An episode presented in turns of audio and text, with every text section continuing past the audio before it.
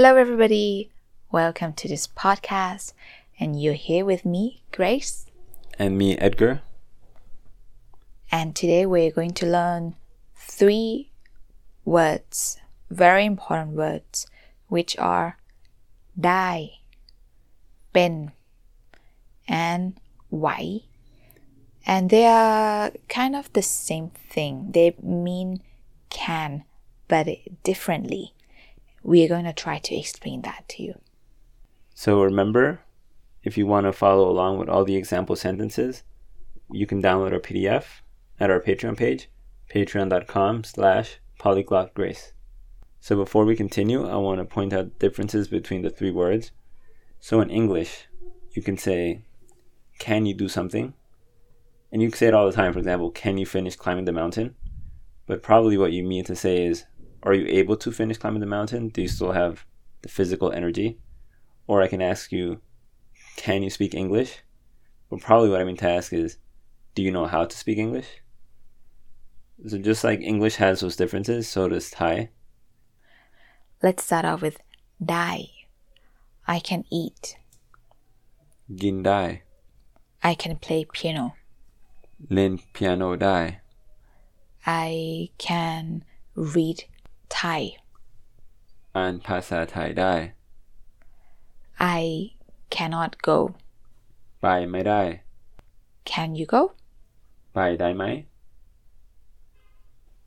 So here, dai, if you want to be really technical about it, should only be used when a situation or a person allows you to do something.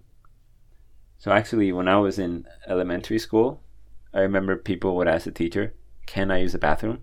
And the teacher would say, I don't know, can you? And then you'd have to say, oh, may I use the bathroom?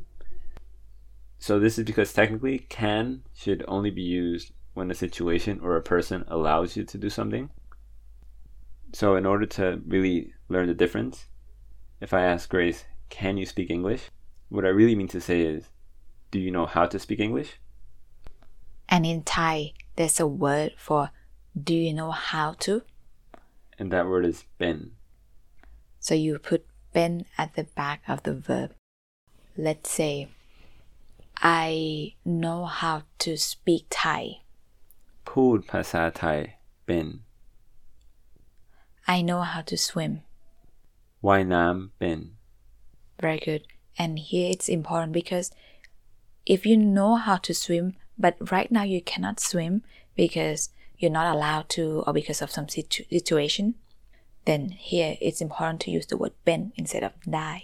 Yeah, so for example, I know how to swim, but I can't because I'm hurt.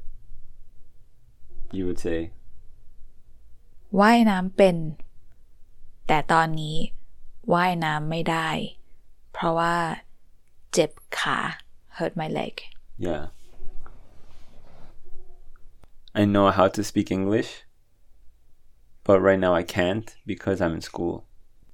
พูดภาษาอังกฤษเป็น แต่ตอนนี้ พูดไม่ได้ เพราะว่า อยู่ที่โรงเรียน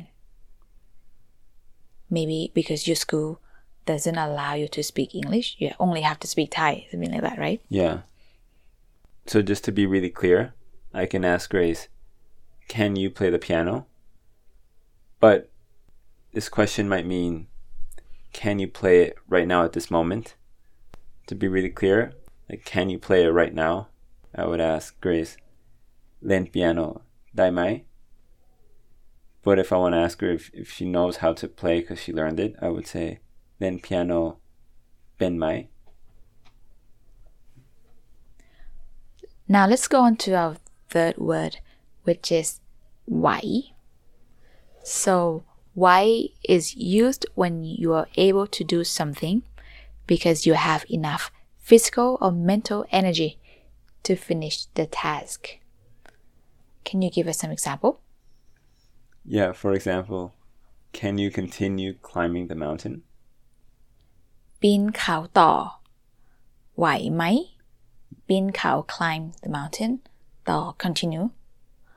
Why am I? It's like, can you? Are you able to? Do you have enough mental or physical strength to continue? in the situation where you're eating and it's the food is too much for you and you're like, ah, I can't finish eating this, how would you say that? กิน ไม่ ไหว. Mm-hmm. Very good. กิน ไม่ ไหว. กิน ไม่ ไหว. กิน ไม่ ไหว แล้ว.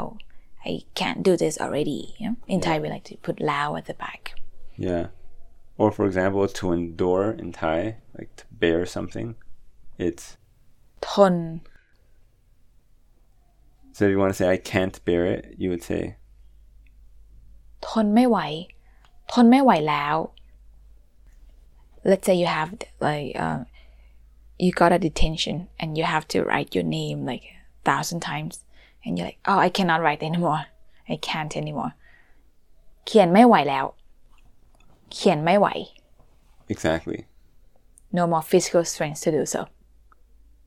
So if I said เขียน ไม่ ได้, what would you understand? I would understand is I cannot write at the moment. So we're going to make a really big example to drive this point home.